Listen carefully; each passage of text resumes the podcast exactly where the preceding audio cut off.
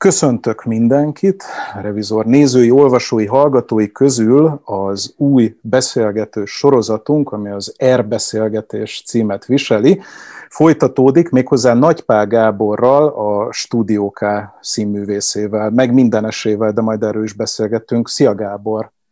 Szép jó napot kívánok, szervusz Tamás, én is Ölelek mindenkit, itt távolságtartóan olvasót, nézőt, hallgatót.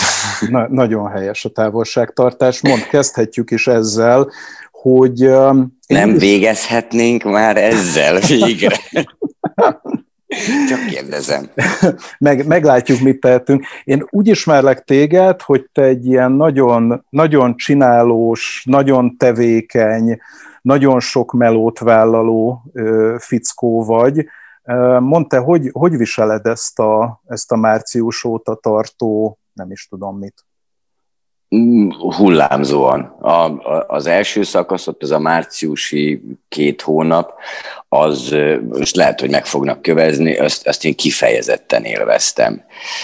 Egyszerűen hosszú-hosszú idő után, persze egy kis pánik után, meg egy kis mi lesz velünk után, vagy, vagy mi ez az egész után, én nekem nagyon jó esett az a néhány hét, amiben, amiben tényleg ö, ö, tulajdonképpen rá, valamilyen módon rákényszerültünk arra, hogy, hogy ne csináljunk semmi értelmeset, és egy, és egy kicsit kikapcsoltam. Megjegyzem, épp egy bemutató után voltunk, tehát gyakorlatilag pont egy, ahogy az úgy lenni szokott színészeknél, nagy hajtás után, és, és nekem, az akkor jó esett, és elég is volt belőle annyi.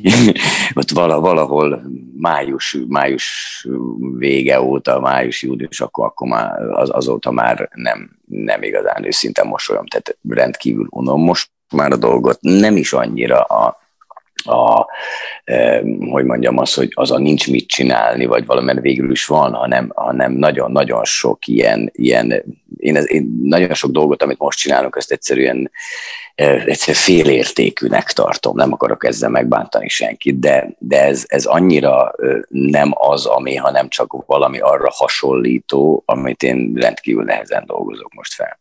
Mondasz példát, hogy értsem, milyen, milyen a félértékű munka? Hát a félértékű munkának tartom például azt, ami most történik velünk, tehát hogy próbálunk tulajdonképpen, és még csak nem is online, hanem, hanem a színházban, mazgóa, egyebekbe, és készülünk egy december 18-ai bemutatóra, hát hiszen, és lehet, hogy, lehet, hogy ide fér egy sporthasonlat, szóval a formaidőzítés az az a mi pályánkon is fontos, és hogyha tudom, hogy hova tartunk, és hogy mikorra kell, hogy össze, összeérjen ez a dolog, az valami egészen más motivációs szinteket mozgat benne, mint ez, amikor dolgozunk, de fogalmam nincs polcra, vagy hogy, mondotta volna régen a kereskedő ember, és ez, tehát ez, ez, ez, ez, engem, ez engem most rendkívül módon ide. Tulajdonképpen nehéz magam motiválni, hogy, hogy ugyanazzal az erővel is ugyanúgy hajtsak és toljam, hogy, hogy, itt, hogy itt ezt mindjárt embereknek meg kell mutatni,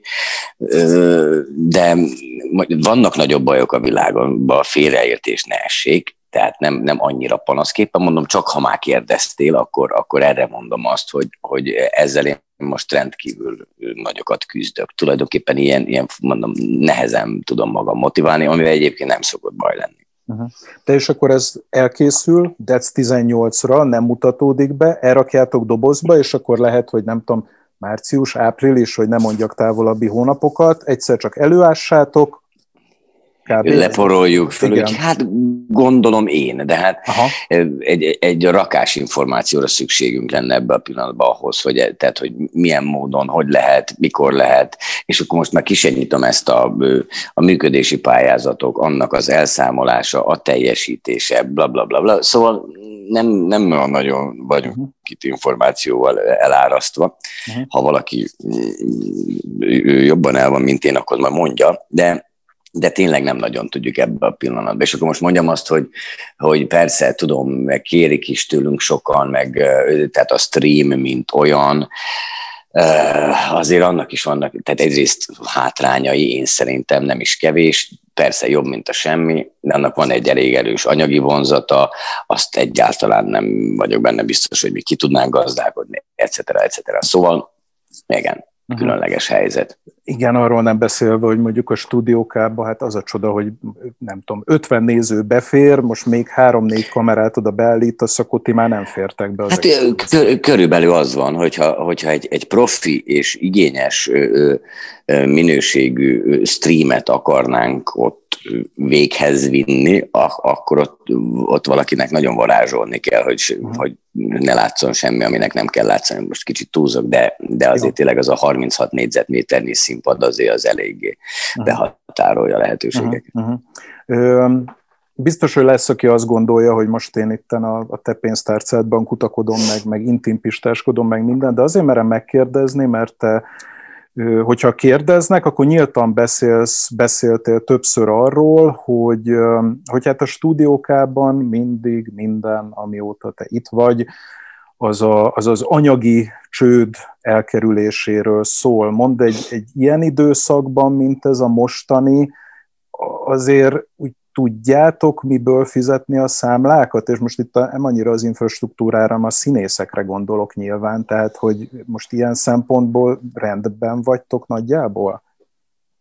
Hát erre, erre csak azt tudom mondani, hogy, hogy nyilván nem vagyunk teljesen rendben, nincs mitől, tehát a bevétel az a mi esetünkben az, az, egy, az egy nagyon fontos része az összköltségvetésnek.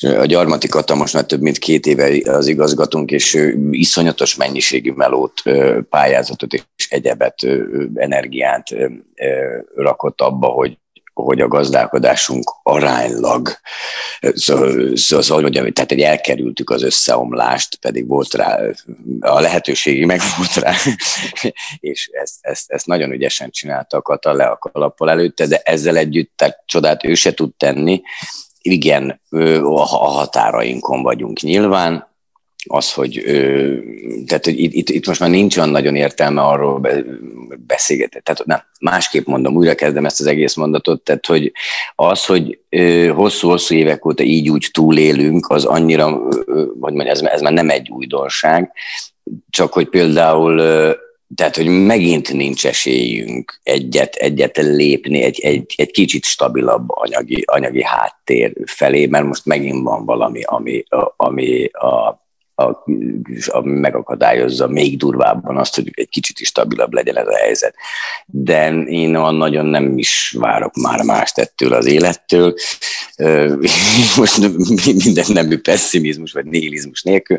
Én azt gondolom, hogy valamiért, valamiért én úgy érzem, hogy egész életemben egyfajta ellenszélben dolgozok, is, valószínű, hogy hát ez az utam, és akkor ez, most ez van. Uh-huh. És most van benne egy másik ellenszél, hát Na, bum. De hát neked azért a te pályádat végignézve most oké, okay, nincsen színház, nálatok nem lesz stream feltehetőleg, de mondjuk neked van egy, egy filmes pályád, van egy szinkronos pályád, az azért most így vagyogat, vagy, vagy az, ott is szünet van teljesen? Hát ö, vagyogat, talán ez lenne, ez lenne a pontos. Nemrég fejeztem be a, egy, egy nagy játékfilmet, a szinkron az úgy óvatosan megyeget, de természetesen, szóval, hogy ez, ez megint csak az, egész, az összképet nézve lehet valamilyen módon helyén kezelni, tehát hogyha nem lenne, akkor, akkor már kinnálnék a Blahán mert nem sokára ugye a megint aktuális az ételosztás, aztán majd meglátjuk, hogy egyáltalán lehet Szóval most tényleg nem akarok túlozni, de, de most, most a színházi megélhetésünket az, az, az gyakorlatilag az, az ugye szinte nulla. Szinte és itt most, de tényleg mondom, nem akarok erről olyan sokat úgymond sem beszélni, tehát nem akarok annyira sokat beszélni róla lévén, mert panaszkodás nélkül nem nagyon tudom, de közben meg nem akarok panaszkodni, mert, mert akár az enyémtől, vagy a miénktől, tehát nagyságrendekkel nehezebb helyzetek vannak most az országban. Tehát egyszerűen nem, nem elegáns nekem most panaszkodnom, de ha már így kérdezed, akkor viszont azt nem tudom mondani, hogy minden Uh-huh. Izé, ezért ezt elmondom, de mondom, nem, tényleg nem szeretnék, nem szeretnék panaszkodni, valahogy majd, majd valahogy ki kell, ki kell bírni ezt is. Voltak már nehezebb helyzetek is. Lesznek is.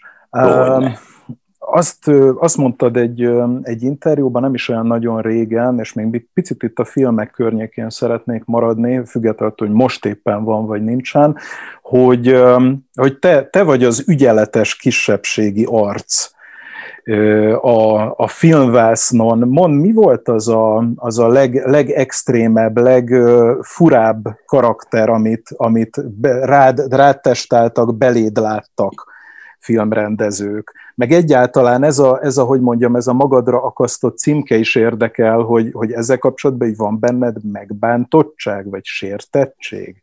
Egyáltalán nincs. Egy, e, nem, még csak, még csak a nyoma se. Ezt csak így, így konstatáltam. De közben mondom, egy, tehát egy színésznek, tehát főleg filmen azért nagyon, szerintem nagyon fontos, hogy tisztában legyen a, azzal, amit az ő fizikuma karaktere, amit jelent. És itt most azért is mondtam lassan, dőlt elszedve idézőjelekbe, tehát hogy nem, nem az, amit gondol magáról az ember.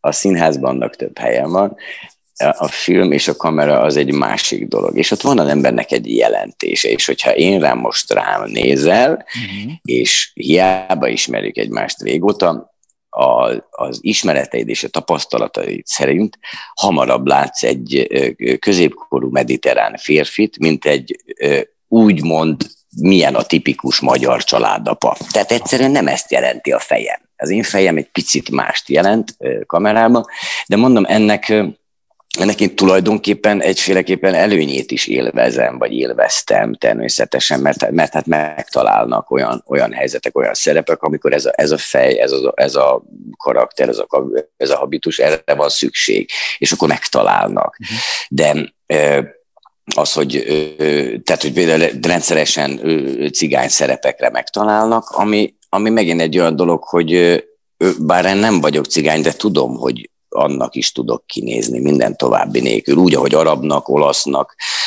spanyolnak, és úgy egyáltalán a mérsékelt égő, az, az, úgy, az, úgy, az úgy megvan. De mondom, én ezt, én ezt tulajdonképpen szeretem, és ez, sőt, még odáig megyek, hogy akár abba bízom, hogy, hogy ennek, ennek még, még az én életemben még lehet még plusz előnye is. Nagyon-nagyon sokféle, és most elsősorban filmre gondolok természetesen, nagyon-nagyon sokféle koprodukciók, nagyon sokféle világok születnek most már filmben, egészen, egészen más a, az angol nyelv vagy az idegen nyelv beszélésének a kritériuma, mint akár tíz évvel ezelőtt volt.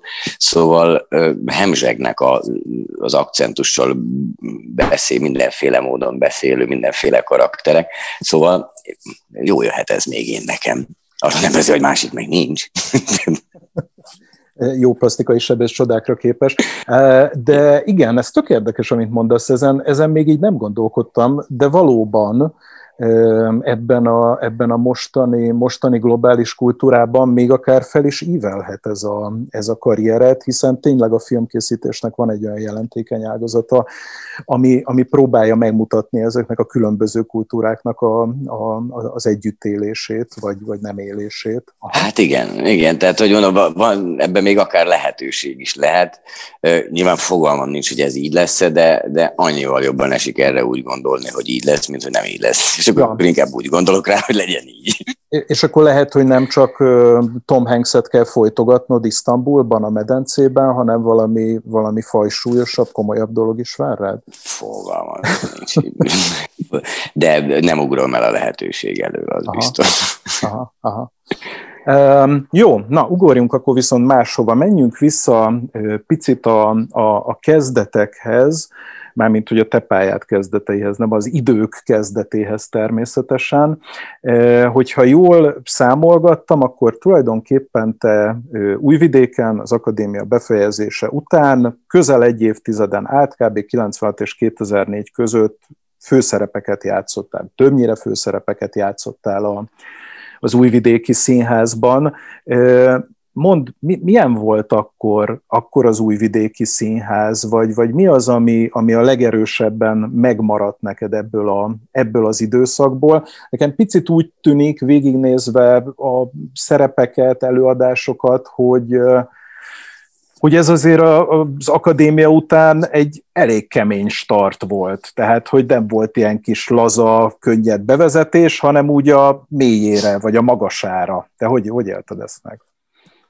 Iszonyatosan sűrű periódus volt, az, az úgy éltem meg, és máj napig úgy él bennem, ami egy igazából jó. Tehát azért ne felejtsük, tehát, hogy a 90-es évek közepe végébe vagyunk Szerbiában, amikor hát azért nagyon, nagyon sok 30-as, 40-es, 50-es férfi különböző okok miatt el kellett, hogy hagyja azt a érdekes országot, amit akkor még nem így hívtak, de ez, ezt is egyesük, hogy azóta hány neve volt. Szóval tulajdonképpen volt egyfajta üresedés is az újvidéki színházba, egyfajta foghí, és nagyon, nagyon szerencsés helyzetbe lettünk mi ott ilyen szempontból akadémisták, főiskolások, illetve nagyon gyorsan bedobtak bennünket a, az újvidéki színház társulatába, repertoárjába, a színház csinálásba, és és hát az kevés jobb iskola van egy kezdő színésznek, mint hogy sokat dolgozzon. Most lehet, hogy ez hülyén hangzik, de ilyenkor még ha rossz is, az is majd, hogy nem segít, mert pusztán a tapasztalat a, a, a, a, a, a színpadon töltött idő, a próbaidő, a, a saját lehetőségeidnek, terhelhetőségednek, erőbeosztásodnak a megismerése, az, az mi nálunk abban az időben meggyors, fölgyorsult. És volt, sokan voltunk egyívásúak, úgymond legalábbis nagyon-nagyon közeli korosztályból, elég fiatal társulat volt, és az idősebbek is, akik még ott voltak, azok, azok is nagyon, nagyon, nagyon lelkesen, nagyon jó fogadtak bennünket. Szóval én nekem, én nekem meghatározó, és szerintem életemben az fog maradni, az a, az, az a tíz év biztos, hogy meghatározta a pályámat és az életemet tulajdonképpen, ahogy, ahogy ott és akkor dolgoztunk, dolgozhattunk. Nem utolsó sorban volt, volt egy olyan olyan nyitottság is a vezetőség részéről, hogy érezték, hogy itt nincs, nincs mit visszafogni, hanem, hanem meneküljünk előre, és terheltek bennünket, lehetőséget adtak tulajdonképpen. Nyilván pénz akkor se volt, tehát hogy az most mindegy is, de, de az, az, hogy egy igazgató vagy egy művészeti vezető azt mondja nyolc embernek, hogy ott van a kisterem, gyerekek, csináltok valamit, majd ránézek három hónap múlva, vagy most talán túlzok, mert nem három hónap, hanem hat hét múlva, és akkor egyszer csak azt mondta, hogy gyerekek, tök jó csináltok még egy kicsit, aztán bevilágítjuk, jelmez valami díszlet, és haladjunk. Tehát, hogy iszonyatos jó helyzeteket teremtettek nekünk, és szerintem mi meg azért éltünk vele. Szóval nagyon-nagyon-nagyon fontos helyzet volt, hogy évi, évi akár 5-6 bemutató, egy 24-26 éves színésznek az, az, az egy nagyon-nagyon fontos terhelés az elején. Mondasz pár nevet, rendezőket, vagy, vagy akár munkákat, amikre te úgy, úgy emlékszel vissza, hogy ez igen, ez, ez, ez kellett nekem? Nekem, nekem mindenképpen ilyen a, a, az őrkénnek a Pistia vérzivatarban, amit László Sándor rendezett, aki, aki tanárom volt a, a színmű, később ott igazgató is volt, én tanársegédje is voltam, aztán művészeti vezető is volt, illetve fordítva, szóval nagyon, nagyon, nagyon sok, sokféle nexusba találkoztunk a, a Katyóval, és nekem, ő nekem nagyon, nagyon fontos, ember volt, hogy indulásban, meg hát tulajdonképpen azóta is csak valahogy ugye kevesebbet kommunikálunk, de azzal együtt nagyon fontos ember az életemben.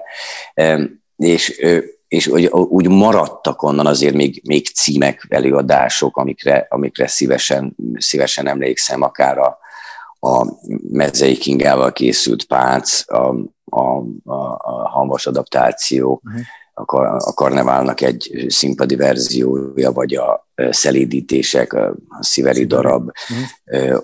vagy a úgynevezett diploma előadásom, amit a Magyar Attilával csináltunk, az ezredik játszma végét, ami egy ilyen Beckett, Lebovics vérdarab, szóval, és most, most mondtam hirtelen négyet, vagy a, uh-huh. vagy a Zsótérre olyan csodálatosat buktunk együtt, hogy öröm volt nézni, de, de hát fantasztikus munka volt, máj napig sajnálom, hogy nem tudtam megcsinálni a, a, a Szecsuáni jó embert csináltuk vele. Te, te voltál Sente meg Suita. Sente Suita, igen, igen. Ö, nagy, nagyon sajnálom, hogy nem, hogy, hogy nem értettem rendesen a Sanyit szerintem, vagy értettem, de nem tudtam megcsinálni, most már kicsit úgy ködbe veszik, de, de buktam egy rendeset, ellenben fantasztikus munka volt. Szóval vannak, és akkor most még biztos ki is hattam néhányat természetesen, de ezek azért nagyon fontos pontok voltak.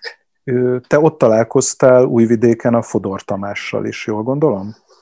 Tulajdonképpen igen, egyel korábban már, tehát hogy a Fodort igazából a számodra is nagyon jól ismert kisvárdai műfháznak az akkor még nem klimatizált szauna jellegű körtermébe, vagy nem is tudom mi az, ahol a kerekasztal beszélgetések uh-huh. voltak a fesztivál ideje alatt.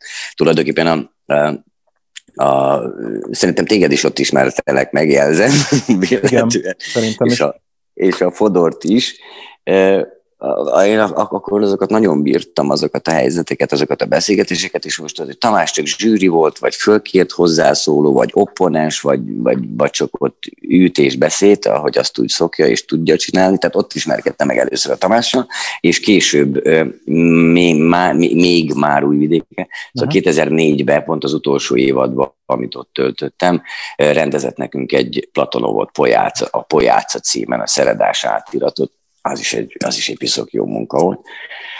De hát, hogy az, az ismerettségünk Tamással az valahonnan onnan datálódik. Uh-huh, uh-huh őrá még vissza kell térni, de ez ilyen darabos beszélgetés lesz, mert picit így le, leképezi a, a, a, pályádat is, hogy merre, merre kanyarodtál, mikor.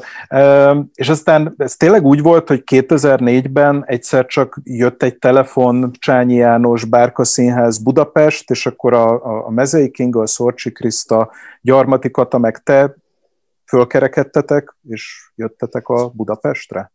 Tulajdonképpen igen van, van benne, vagy le, lehetne ebbe a, ebbe a mondatodba még beékelni három-négy apróságot, nem biztos, hogy, nem biztos, hogy érdemes, de tény, tény hogy egy nagyon rövid időszak, tehát hogy egy nagyon, nagyon rövid idő alatt dőlt el az egész, mire információt kaptunk, hogy, hogy kellenénk, és mire döntést hoztunk, és el is indultunk, ez az, ez az egész nagyon kevés hónap alatt lezajlott, de sőt, talán hetek szinte, hogy tehát az is egy, az is egy ilyen nagyon sűrű időszak de akkor ez volt a vajdasági csomag ötlete a, a Csányinak. Előző évben volt egy ilyen szlovák csomag ötlete, Olli Erikkel, mm. Varga Ancsával, Cajlik, Cajlik Jóska, talán Lucska is akkor jött, tehát az volt a, Aha a szlovák kör, aztán csinált egy ilyen szerb kört két évvel később. Hú, hát ez azért egy kicsit bizarrul hangzik, ezt így hát ez nem, né, nem raktam össze soha fejben, de hát tényleg. Pedig ez tényleg így volt, sőt, jó még, még e, e, előtte volt egy vidéki beszerző, Körenyi Egyházán, Gados Bélástól, Varjú Olgástól, minden. E, tehát szerintem elég, elég sok, szóval ő, ő potenciálisan jó jó társulatot csinálhatott volna, nem Aha. tette meg, lelke Aha. rajta. Ö, térjünk még vissza az én mondatomhoz, meg nyugodtan szúrjunk bele pár jelzőt, és akkor te, ti akkor mit tudtatok egyáltalán Pestről, a Csányiról, a Bárkáról, mi, tehát miért, miért mondtatok igent, kérdezem ezt ilyen nagyon egyszerűen. Az, azért nem voltunk teljesen elvágva nyilván a, a magyar színházi élettől, szóval valamennyi, valamennyire képbe voltunk azért, hogy, hogy, hogy körülbelül mi zajlik, és, és a bárkának azért pont akkor, hogyha most még ebbe belevesszük azt, hogy milyen csúszással érkezik meg a hír határon túl, akkor, ugye, akkor tehát hogy azért a bárka akkor egy nagyon izgalmas,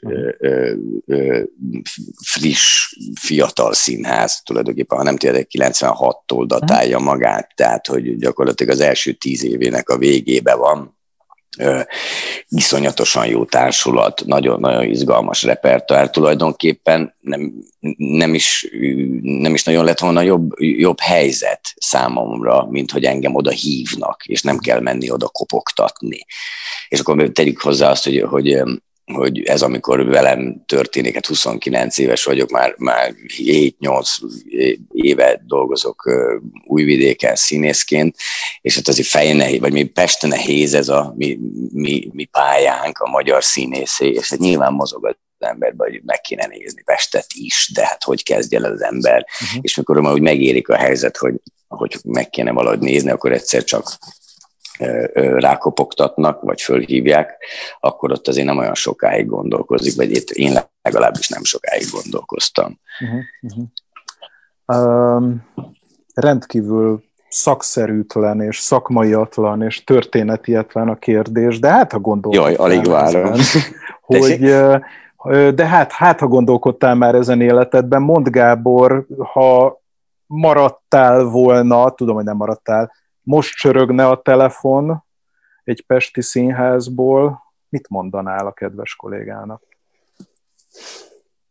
Jó a kérdés, de két lehetőségem van.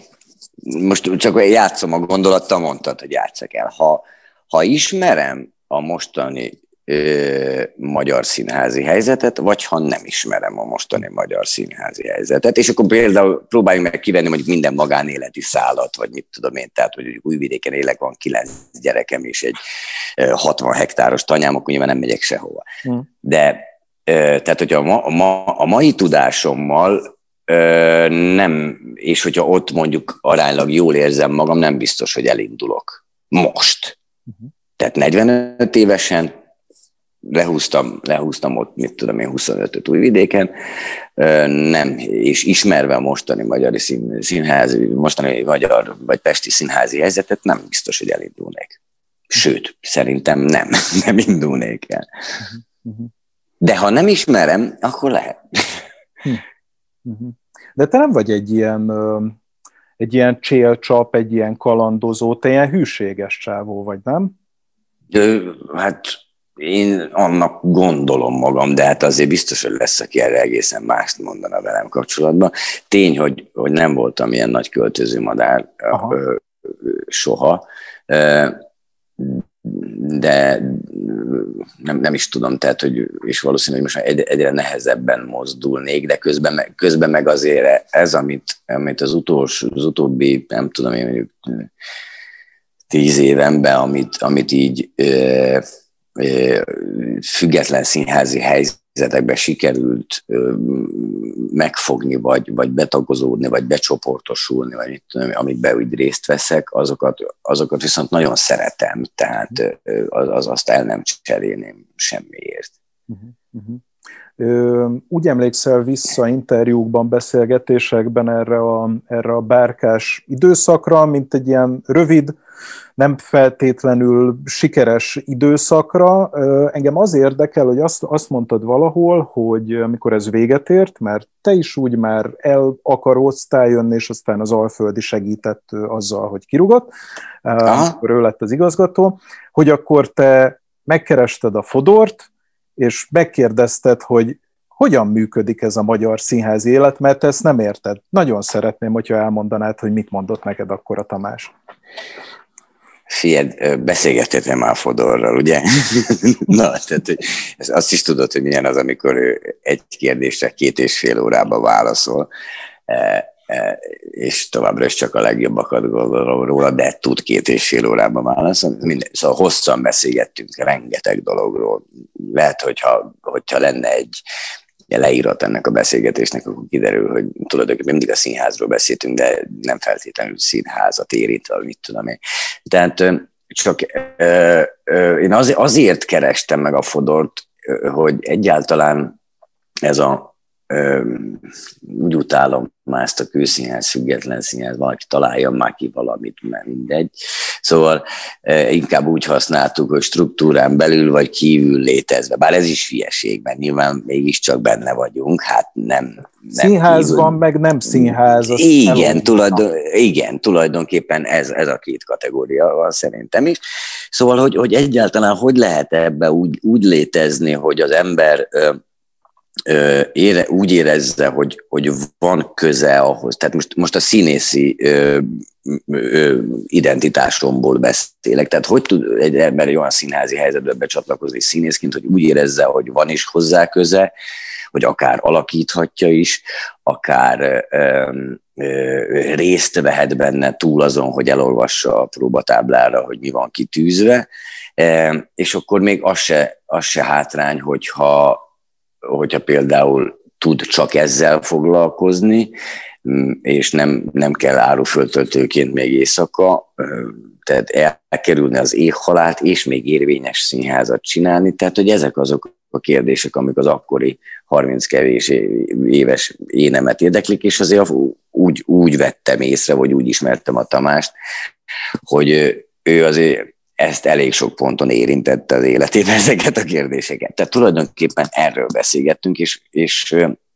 és hát így, így derült ki az, hogy, illetve aztán becsatornázódva a kába, hogy, hogy tulajdonképpen itt, itt valahol van az én helyem ezen, ezen a, ezen a strukt, említettük struktúrán kívül, vagy nem tudom én. Szóval, nem, hogy vala, vala, valahol itt van nekem inkább keresni valom, ahol azt tudom érezni, hogy, hogy, hogy van, van beleszólásom a sorsomba, és nem, nem, nem, nem végrehajtóként, nem, nem alkalmazottként dolgozok. Persze alkalmazottként, de hát érted a különbséget, vagy hát biztos vagyok benne, hogy lehet érteni, hogy uh-huh. mire gondolok, amikor így habogok. Tehát amikor ki, kijöttél onnan a bárka vívó terméből, és akkor utoljára, és akkor nem azt mondtad ott magadnak, hogy na, akkor most engem vár a Víg Színház nagy színpad az meg se fordult a fejembe. Mácsainál jelentkeztem be egy beszélgetésre, önálló voltam egyszer rendkívül, rendkívül korrekt, tehát a, a klasszik az ember akkor most telefonál, hogy figyeld, az van, hogy és mi van nálatok. Tök korrekt volt, fogadott, beszélgetett, mondta, hogy itt most erre nincs, nincs semmiféle kapacitás, de hajrá, és akkor mentem, mentem tovább de a, a, a Tamás, Tamásnál talán még korábban voltam, de a Tamás, mondom, Tamás az nem kifejezetten ilyen munkakeresési szándékkal mentem, hanem amikor az emberbe így össze csomósodik elég sok minden, és egy kicsit kéne beszélgetni valakivel, aki, aki tapasztaltabb és okosabb. Uh-huh. És ez, de azt, aztán meg addig-addig beszélgettünk, hogy ott ragadtam egy lassan tizenpár éve. Igen. Mond, tehát erről, a, erről az alföldi féle kirúgásról is ilyen kedélyesen szoktál megemlékezni, nyilván... Mert az is volt. Oké, okay, de na mindegy, én úgy képzelem, hogy ez, ez egy ilyen nehezebb pillanat, de, de oké, okay, tehát rendben van. De hogy, hogy például akkor nem volt az egy forgatókönyv, hogy, hogy figyelj, csináljátok ti egyedül, hát visszamegyek én újvidékre, hát játszom én a főszerepeket tovább, vagy akkor már ne, nincs visszaút, nem volt visszaút? De, lett volna, biztos, hogy lett volna, de, de annyi, annyi hiányérzet volt bennem, vagy a, a, tehát akkora ö, hiátus lett volna, hogy egyszer úgy éreztem, hogy az, azért várjál már, hát figyeld, e, e, e, jó, el se kezdtük a meccset, és 4-0, értem, de hát azért, azért, azért játsszuk már végig, vagy valami, szóval lehet, tehát, hogy egyszerűen akkor meg se fordult a fejembe, mert tényleg még följöttem, följöttem Pestre, lehúztam három évedet a, évadot a bárkába, azért ahhoz, hogy azt érezzem, hogy, hogy nekem itt nincs keresni valóm, attól attól azért nekem nagyobb pofon kell. Uh-huh. Tehát, hogy ettől azt még nem hiszem el, hogy, hogy tényleg ö, nincs, vagy nem lehet itt helyem. Csak, csak mondom, pontosan azt éreztem, hogy egyébként ez a az alföldi féle kirúgás az, az teljesen pontos. Azért beszélek róla jó kedélyen még most is, mert akkor, akkor se dőltem a kardomba, mert a Robival mondom végtelenül jó kedély azt mondta, figyelj, nem adok szerződést, mert, mert, mert, mert nem tudom, hogy mit keresel itt, úgy nem, nem tudok veled mit kezdeni. Úgy érzem, hogy, hogy te itt így nem vagy itt így a helyeden. És mondom neki, Robi, nekem meg figyelj, nagyrészt az a bajom, hogy én nem tudok itt mihez kezdeni magamban, mert ez nekem így nem olyan jó, mert tök értem, nem pont egyet gondolunk, de ezzel nincs is semmi baj. Hát akkor figyeld, akkor nem újítom. Meg mondom, jó, akkor ne, akkor köszi szépen, és akkor, tehát, hogy érted, nyilván nem mertem volna ott akkor így fölmondani önerőből karakánul, de, de ezzel együtt ez meg, ez, ez, ez, ez tehát figyeld, hát kinyílik valami rögtön utána, ami helyett valami becsukultik. Uh-huh. És hát Úgyhogy... nyílogatott is, tehát ugye a Fodor így lassan behálózott téged, és akkor egyszer csak valóban oda kerültél a stúdiókába, ahol aztán mindenfélét is játszottál, meg, meg játszol ma is.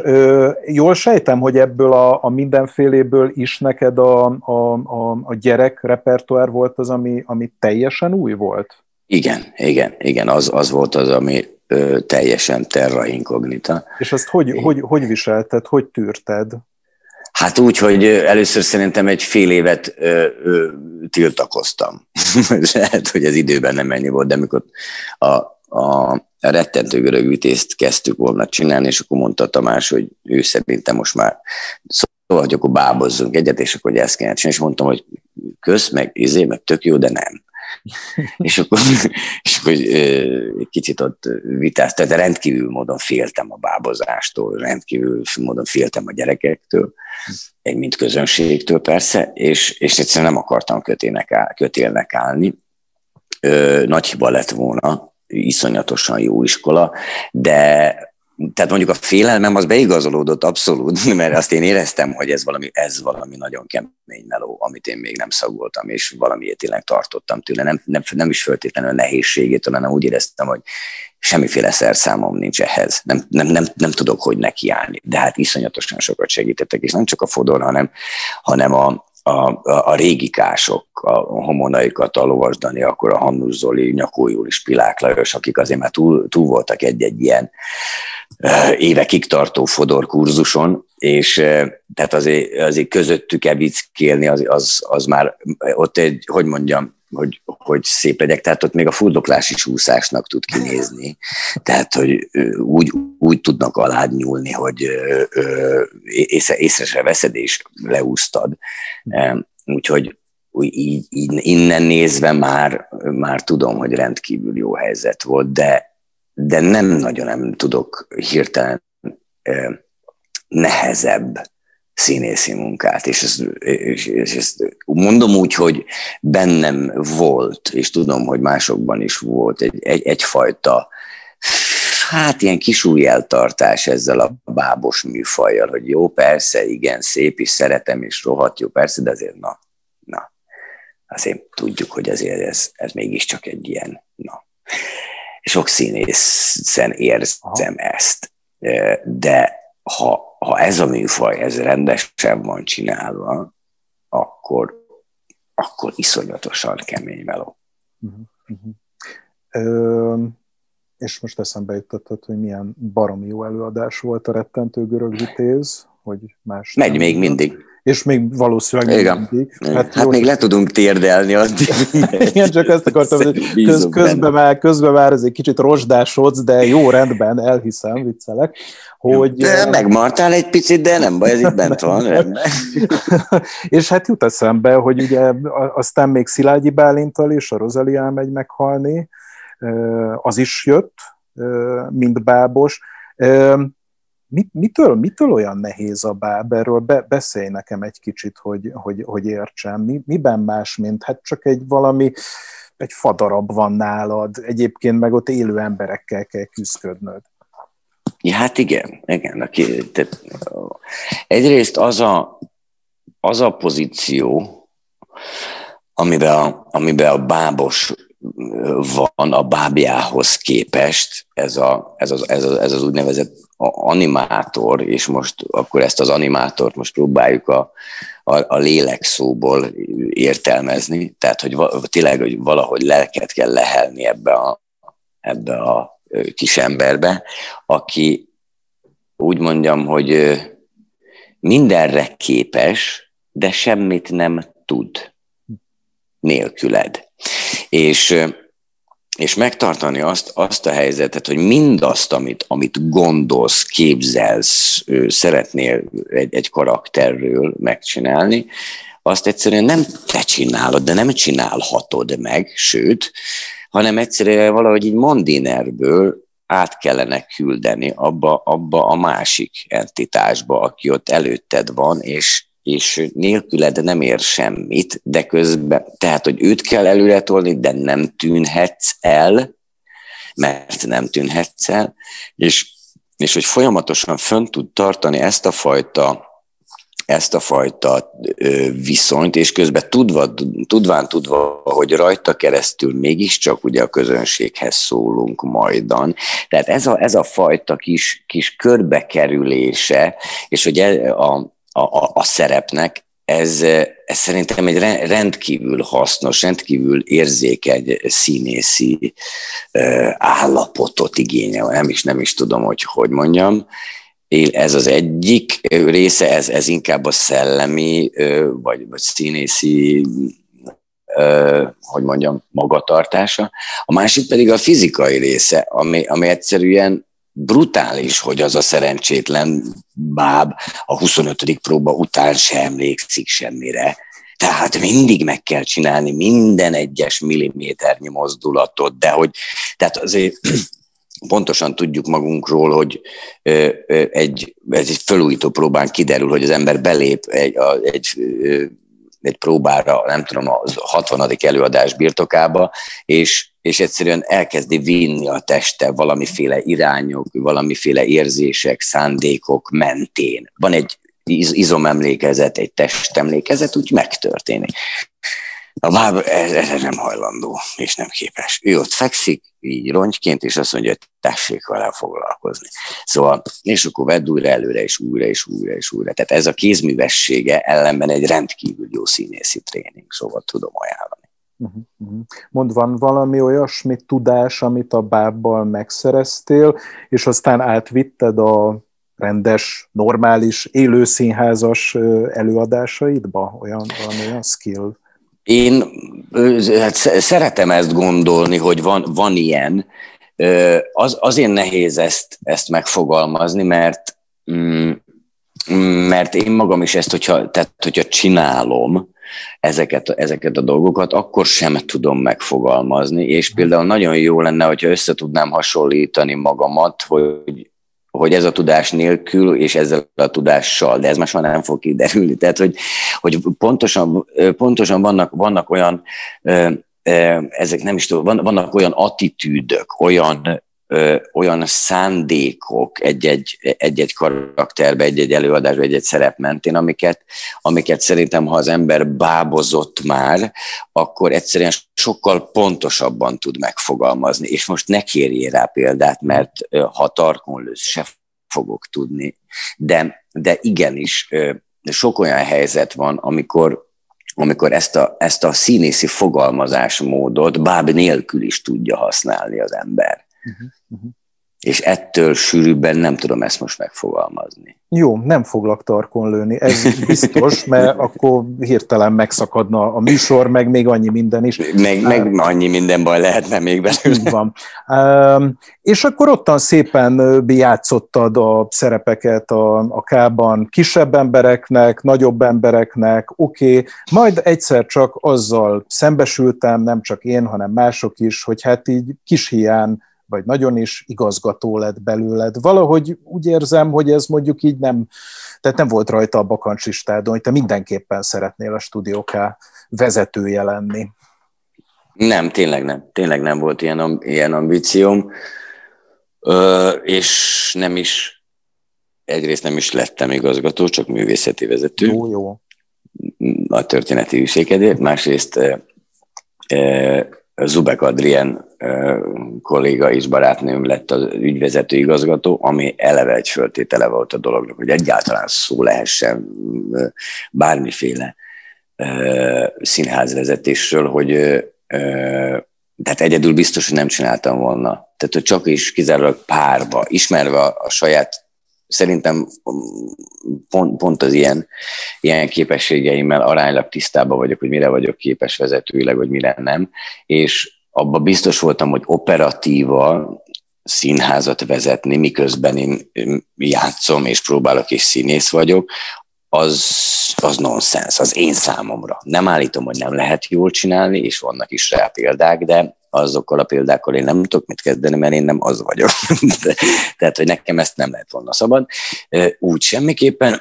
Így viszont már már volt benne, volt benne ráció, annál is inkább, mert ez aztán végképp összeköszön azzal, amit akár a beszélgetésünk első harmadában mondtam, hogy miféle ráhatása van az embernek a saját szakmai létezésére, és egy művészeti vezetői helyzet azért az az.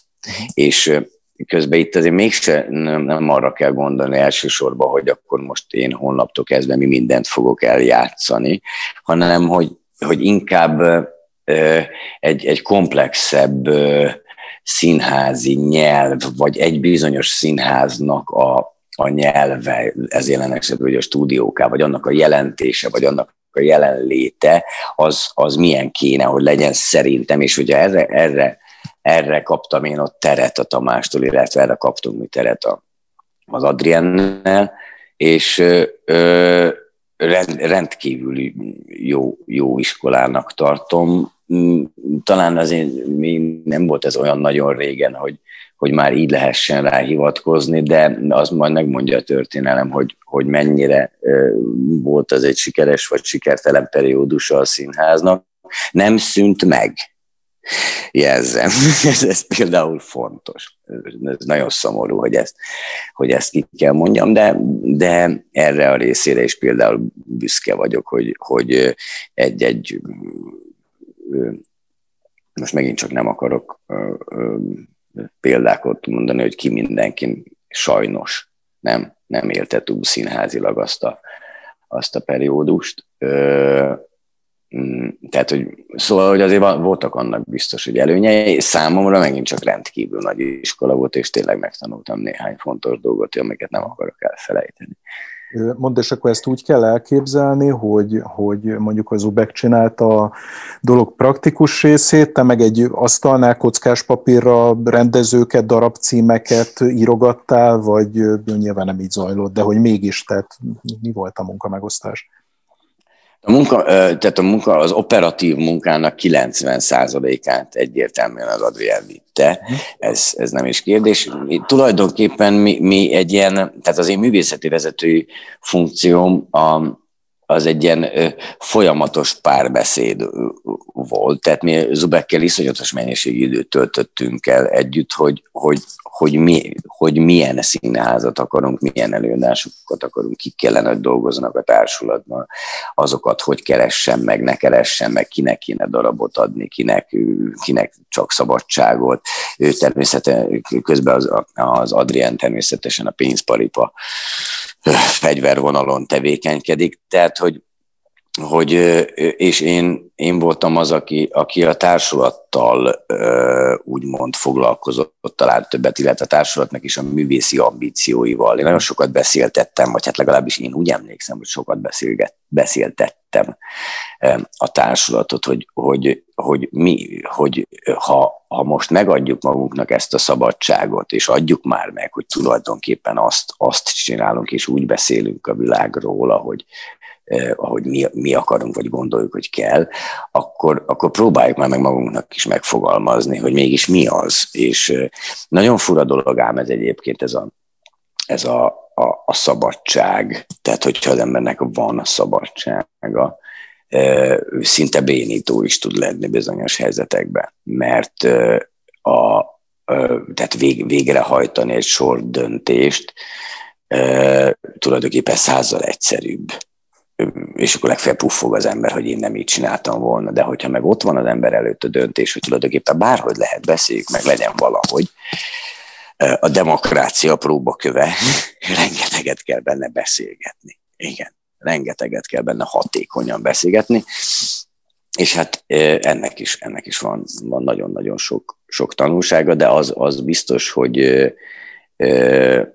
hogy azzal a, azzal a azzal a vezetői attitűddel, amit, amit én, én hasznosnak vagy érvényesnek tartok, azzal iszonyatos mennyiségű energia befektet. Tehát, hogy azzal az rengeteg energiát igényel a társulattól is. Uh-huh, uh-huh, uh-huh.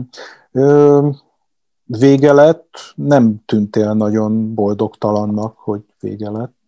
Nem, nem, mert ö, egyébként de ez egyértelműen egy, tehát egy periódusként élem meg az életemben, ö, amit ott és akkor csináltam. Ki, ö, mm, nem, nem gondolom ám, hogy ez egy nyugdíjas munka, hogy akkor, és ezt már csak örökölni lehet, vagy majd a,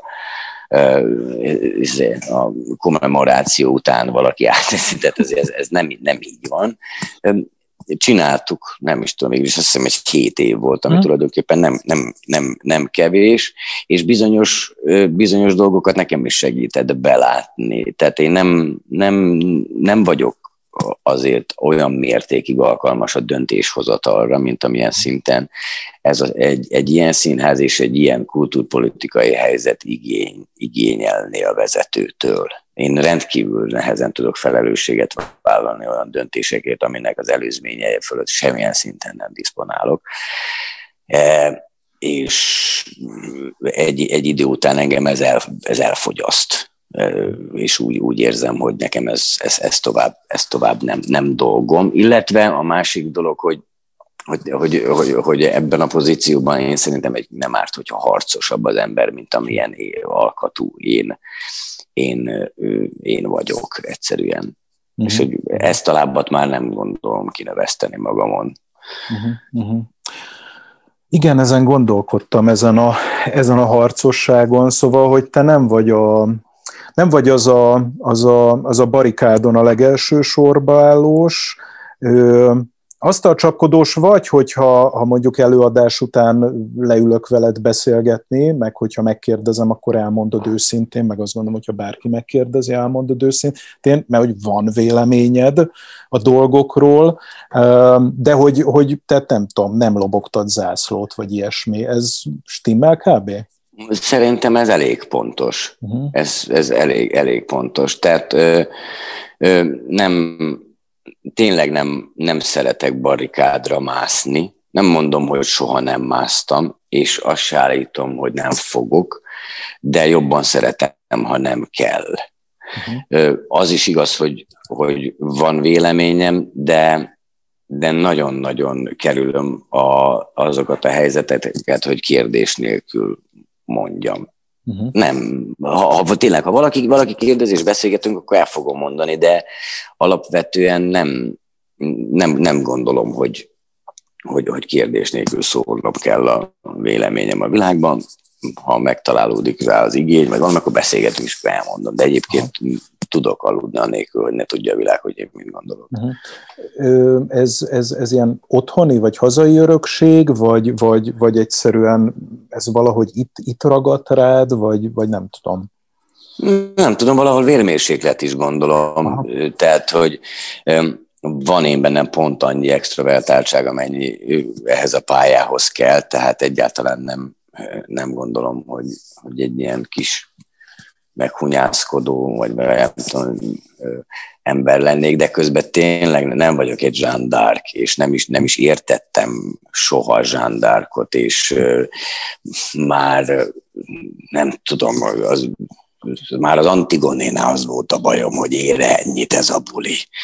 Már az Antigoné szempontjából, hogy de tényleg most komolyan nem mindegy, hogy az a szerencsétlen így is, úgy is halott emberbe van temetve, vagy nincs betemetve. Most persze nyilván próbálom kikönnyíteni a helyzetet, de nem vagyok hős. Uh-huh. és nem is, nem is érzem magam alkalmasnak ezekre a hős helyzetekre, de attól még véleményem, véleményem elég karakán van. Uh-huh, uh-huh. Um, illetve hát tulajdonképpen te egy olyan, olyan szerencsés helyzetben is vagy, hogy miközben a, a K-ban történt veled ez a, ez, a, ez a sok mindenféle dolog, egy másik társulatnak is, egy virtuális társulatnak is a, a, a tagja lettél, a Vádlira gondolok természetesen, ahol mit ad Isten, sikerült csupa olyan darabokat bemutatni, ahol ti egyfolytában arról beszéltek, hogy így a hatalom, úgy a művészet, lehet, hogy akkor ez picit ilyen szelep is neked, hogy mondjuk ott elmondhatod a színpadon, hogy mondjam, védett körülmények között, amit egyébként nem vernél nagy dobra? Ö, így, így, ilyet én nem, nem gondolok erre, vagy nem, nem, tehát nem így fogalmazódik meg bennem a, a dolog, de, de az biztos, hogy, tehát, hogy az egész, tehát a, a vádli, az a, az a szellemi közeg, ami, ami ott így kialakult, az, az egy az egy csoport elég, elég hasonló gondolkodású, tehát azt a csoport elég hasonló gondolkodású ember alkotja. Uh-huh. Még ha nem is értünk egyet minden pontján a világnak, de, a, de az alap, alapvető gondolkodásunk, vagy, az, vagy a bennünket foglalkoztató alapvető problémák, azok elég hasonlóak. Uh-huh. És hát és nyilván ez a, ez a, ez a fajta egyrugóra járás az, az, az, az, az tud eredményezni egyfajta színházi közös látást, és ezt meg is, meg is tudjuk és ezt meg is tudjuk csinálni a, a, a Bádlibba, ahol tehát azért nyilván fontos, de Rémus központi alakja ennek a dolognak, Szikszai Rémus, aki, aki tulajdonképpen csak a Kaligula helytart, hely, helytartóját akarta megcsinálni tíz évvel ezelőtt, e, és aztán lassan már tizenvalanyadik előadásnál tartunk közösen kisebb-nagyobb változásokkal vagy átfedésekkel egy-egy társulat között, de e, és most ez nem azt jelenti, hogy másik színelőt, a stúdiókában is ki tudom ezeket mondani, vagy nem, de, de nagyon-nagyon fontos, hogy valahogy a Vádlinak más a nyelve egyszerűen a Vádlinak más energiái vannak, mint a stúdiókának. E, és ez, ez egyáltalán nem baj, sőt, nekem ez, nekem ez kifejezetten öröm, mert, mert valahogy valahogy egy másik fajta létezésemet, vagy egy másik fajta igényemet, vagy, vagy, vagy egy másik közlési szándékomat, például azt, azt a Vádli jobban kielégíti. Egyértelműen a, a stúdió tartom úgymond anyaszínházamnak, ha van értelme ilyesmiről beszélni, de a, de a, a Vádlival és azokkal az emberekkel való kapcsolatom az, az, az iszonyatosan fontos számomra. És ott, ott, ott valahogy más, más energiájú az a helyzet, egyel, egyel, egyel tüzesebb, egyel, talán egyel forradalmibb, mint, vagy, vagy karcosabb, nem is tudom, mint amilyen, mint amilyen a K de, de mind a kettőre szükségem van. Uh-huh, uh-huh. És hát arról nem beszélve, ezt a, ezt a Fodornak is mondtam, hogy, hogy, hogy tulajdonképpen az én fejemben mondjuk az ő vádlis tevékenysége, és ebbe te vastagon, meg a Rémusz is benne van, szóval, hogy az, az neki egy ilyen új, új színészi korszak, azt hiszem, hogy, hogy, hogy visszatérés, vagy nem is tudom micsoda lett. Azért ti, ti, egy, ti egy nagyon komoly páros lettetek a Fodorral a Rémus színpadán. Ez nem kérdés, csak egy ilyen valami mondás. hát én, én ezt hogy mondjam, akár én ezt inkább akkor hízelgőnek gondolom rám nézvést. Én nagyon-nagyon szeretek a Tamással játszani. Rendkívül jó színésznek tartom, és, és nagyon-nagyon-nagyon sok mindent nagyon sok mindent szeretek abba, hogy az, hogy az ő színészi agya gondolkodik, és, és rak össze karaktert, helyzetet, viszonyt. Rendkívül jót tudok vele vitatkozni. Nagyon, tehát... Munkáról? Igen, igen, igen, igen. Egy, egy, egy, egy helyzetről, vagy, vagy mondatról, vagy egy, egy, egy hangsúlyról. Hát a halálba tudom kergetni egy-egy hangsúlyjal, és aztán a következő 40 perc elmegy arra, hogy miért magyarázom, hogy magyarázom én el a Tamásnak, hogy abban a rossz hangsúlyban, igenis koncepcióban is rossz kell, hogy legyen, és most ültesd le magadba a magyar tanár, mert az egy lehet, hogy helytelen hangsúly, de, és akkor így, meg egyéb, egyéb butasságok de közben én is azt gondolom, hogy a Tamás kicsit ez az átfedésben van, ez, az ő, ő, ez a Vádliba be a stúdiókát elengedni helyzet. Szerintem ő is egy picit ahogy, ahogy letette a stúdiókát a Zubek és az én kezembe, mint hogy egy kicsit azt mondta, hogy na jó, akkor nézzük már meg, mi van még úgy ezen kívül, és abszolút azt gondolom, hogy egy, hogy egy nagyon színészileg egy nagyon-nagyon erős és fontos korszak kezdődött ott, akkor a Tamásnak egy csodálatos dolgokat csinált ott végig, és legyen így még sokáig.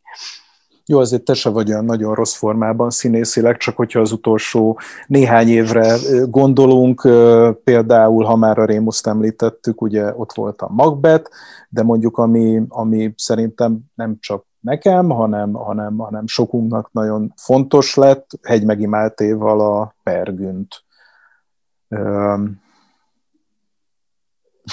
Igen. Igen, most ezzel megsegítettél, köszönöm. Fontos lett. Hát, meg, megtalált néhány, néhány jó, jó helyzet ebben az utóbbi pár, pár évben is, és itt sok köszönhető a, a Rémusznak és a, és a hegymeginek is, a, akár a Pergünt kapcsán. Nem, nem tudom, ez, ezek főleg, főleg úgy, hogy ezek most még nagyon élő dolgok, most azzal együtt, hogy az utóbbi fél év az ugye nyilván minden csak nem élő, de ö, ö, ez, ezekről nekem most még olyan fura beszélni, ezek azért tulajdonképpen még tartanak, és és ettől, ettől nem is tudom, mi velük a viszonyom. Hát szóval, illetve még, még csináljuk. Sokkal könnyebb arról úgy beszélni egy, egy, egy karakterről, vagy egy szerepről, ami, amikor már, már nem, nem játszom, úgymond, és akkor visszamenőleg e, gondolkozik el az ember, a, a, hogy mit jelentett az életébe, vagy mit sem. Én a, én a Pergüntnek egyébként még a csak számomra ebben a pillanatban a keletkezés története százal izgalmasabb, hogy, hogy egyáltalán hogy jutunk el odáig, hogy, hogy a stúdióká bevállalja ezt a, ezt a monstrumot, hogy csináljuk meg, és hogy, és hogy házon kívül, és hogy pont a pincébe ö, ö, ez teljesen nonsens volt, Ak- akkora nonsens volt, hogy, ö, hogy mivel hogy semmi nem szólt mellette, ezért megcsináltuk. Tulaj, tulajdonképpen ennyi, és itt nagyon hálás vagyok a Máténak, mert, mert nagyon tehát ő, ő benne meg volt, volt olyan, olyan nyakas kitartás, ilyen nyírségi tufa, szoktam neki mondani a legnagyobb szeretetemmel, mert tesztoszteronbomba. Képzelem, és hogy a Rémusznak is miket mondasz. Jaj, de ő, ő, ő, ő, ő, ő, ő román, az Tudom. más. Persze, tehát, hogy őt, őt románozni szoktam természetesen, mint ahogy ő engem szervez, tehát, Nyilván. hogy azért tegyük tisztába a helyzeteket. Tehát, szóval, hogy a Máténak ez a, ez a, ez a, ez a, ez a lendülete, ez tulajdonképpen összerakta ezt a darabot, amikor meghalni is látszott, mert ugye nem ez lett volna az eredeti helyszín, mint ami aztán lett, tényleg voltak, és akkor engem még az is nyomasztott, akkor ez még az én művészeti vezetésem alatt történik, és az is, hogy, hogy Jézusom most milyen sűrű sötét erdőbe vittem be mindenkit, mert az, hogy nekem jónak tűnt ez az ötlet a Mátéval együtt, az erre bárki mondhatja ezt, hogy, hogy igen, egy művészeti vezető miért ne gondolná jó ötletnek, hogy eljátsza pergüntöt, ugye? hogy eddig értem a szereposztást, és akkor most nabum, mi van tovább. Tehát, hogy, hogy nyomott az a dolog, hogy, hogy, ebb, hogy ebből nagyon jó lenne, hogyha, hogyha tudna egy olyan előadás születni, ami, ami, ami túlmutat azon, hogy, hogy hogy lett itt szereposztva, és és én, én, mondom, én, én többször, többször voltam ott bizonytalan, főleg a vége felé, hogy ezt egyáltalán szabad-e szabad-e csinálni, de aztán valahogy, valahogy átbillentünk azon a hódponton, és szerintem olyan, olyan fontos előadás lett a Kárnak az életébe is. Uh-huh. És ez, én ezt, ezt, a, ezt a hozadékát, na, rendkívül büszke vagyok az összes kollégámra, akik azt, azt az előadást végig tolják, és, és azt is tudom, hogy, hogy nem volt nekik minden, minden pillanat öröm, de azt is tudom, hogy igazából, tehát, hogy igenis, tehát fontosnak és, és tehát, hogy nagyra tartják ezt a történetet, hogy egyáltalán meg tudtuk csinálni. Uh-huh. És szóval szerintem is egy fontos pont lett az életünkben. Uh-huh. Ja, abszolút egy ilyen ö, erőn felüli vállalás, de úgy értve, hogy, hogy természetesen az derül ki, hogyha az ember végignézi és túléli azt a néhány órácskát, ö, hogy akkor megvan az erő, de hogy na, ez az, amire biztosan senki se számított tőletek. Egyértelműen így van. Azt, azt szoktam mondani, vagy amikor többször mondtam, hogy kérdezték, hogy nem, tehát egy, egy pergüntnek a, a gondolata, tehát hogy ez az előadás most le, le kell, hogy menjen, mindenkiből, az egész társulatból tehát nettó halálfélelmet vált ki. Tehát, hogy amikor meglátod kiírva, hogy májusban hat, és tud összeszorul a gyomrod, mert nehogy nem lehet, de ez csak addig tart, nálam legalábbis mindenképpen még el nem kezdődik. Uh-huh. Tehát amint, amint, be, amint beült a néző, és megindul ez, a, ez, a, ez az öt órányi maraton, on, onnantól kezdve onnantól kezdve csodás utazás, de a, és amikor vége van, akkor megint pusztulat az egész, mert meg, akkor meg, megint nagyon rossz utána, de, de közben jó. Tulajdonképpen, tulajdonképpen ez a jó ebben a, színház, színház dologba, hogy előtte se jó nagyon, meg utána se, de közben jó. Most azt hiszed, hogy mondtál egy jó végszót, amúgy tényleg, de nem baj, én még egy dolgot kérdezek. Most is valami közben vagytok, olyan értelemben, és akkor lehet, hogy megint le fogsz rázni, hogy, hogy ilyen most történő dolgokról nem beszélsz. Jössz, hogy megint lerázlak, egyszer se ráztam le. Hát egy picit, na. Szóval, hogy, hogy, hogy hát most itt van nálatok, veletek Gyarmati Kata, picit, ha így végignézem a pályádat, kicsit be, bezárul a kör, tehát, hogy visszavegyünk a kezdetekhez. Biztos. No, már temet is, hát nem Na, hiszem el. Még, jó, akkor még picit kinyitjuk a kört. Um, na, na, nagyon, nagyon új, nagyon más, vagy, vagy, te, vagy te azonnal, amit a képvisel csinál, vagy te azonnal tudtál ezzel menni, bele tudtál helyezkedni, hiszen ismeritek egymást x éve. Én úgy érzem, hogy igen, tehát bele, én, be, én úgy érzem, hogy bele tudok helyezkedni, és tudok vele menni. Nyilván tényleg megvan az a helyzeti előnyünk, vagy előnyöm, hogy, hogy nem is tényleg 92-be ismerkedünk meg középiskolásként, és akkor kezdünk amatőr színházat csinálni. Tehát, hogy onnan, onnan datálódik az ismerettségünk és a barátságunk. Tehát nekem, nekem ő ilyen értelemben nem meglepetés, de azért azt, azt se felejtsük el, hogy, hogy so, sokat dolgoztunk együtt, aztán egy kicsit nem, aztán Újvidéken megint sokat együtt, aztán Pesten egy kicsit együtt, és aztán megint egy so, sokat nem. Uh-huh. Tehát ő neki volt akkor az Újvidéki Színházi köre, a Szabadkai Színházi köre, tehát ő tizen pár évet egyszer csak megint nem, nem, nem voltunk így ilyen napi, napi kapcsolatban, és hát azért változik az ember, hála a jó Istennek, vagy én szeretem, hogyha változnak az emberek azért. És, és ő is változott egészen, egészen másfajta tapasztalatokkal gazdagodott, tehát kőszínházat vezetett, határon túli színházat, és most csak, a, csak a, ugyanannak a helyzetnek a jelzőit mondom, de az mind-mind-mind egészen más skilleket igényel tőle, és amikor egyáltalán fölvetődött a lehetőség, én elkezdtem őt hogy mondjam, hát győzködni már jóval korábban, mint hogy ő végül is ideért, hogy, hogy neki, neki szerintem itt lenne helye. és tulajdonképpen szerintem pont jót tett neki az, hogy, hogy, hogy nagyon sokféle szín, tehát nagyon sokféle vezetői helyzetbe került, és és hogy most érkezett a kába, és nekünk is jót tesz. Nagyon sok mindent látunk másképp, vagy más dinamikával, más tapasztalásokkal, de, de közben itt most ezek, szerintem ezek a különbségek most kifejezetten segítenek olyan értelemben, hogy, hogy hogy, hogy, hogy segít a saját, egy, akár egy kicsit megszokott nézőpontunkat változtatni. Nekünk az övét, és neki a miénket. Mert mi itt ugye ülünk itt benne a kába, ki, ki 20, ki 30 éve, és hát van egy rálátásunk a világra, és nagyon jót tesz, hogy, hogy belép a kata, és nem tudom, fordít egyet, hogy most nézzünk erre, illetve nekünk szerintem mi meg ott tudunk segíteni a katának, hogy, hogy hogy értem, hogy te, hogy, hogy vittél 20 fős nagy társulatokat nagy apparátussal, de mi van, hogyha, hogyha ez most egy kicsit kézművesebb? Uh-huh. Ez, és én nagyon szeretem ezt a jelzőt a színházunkra.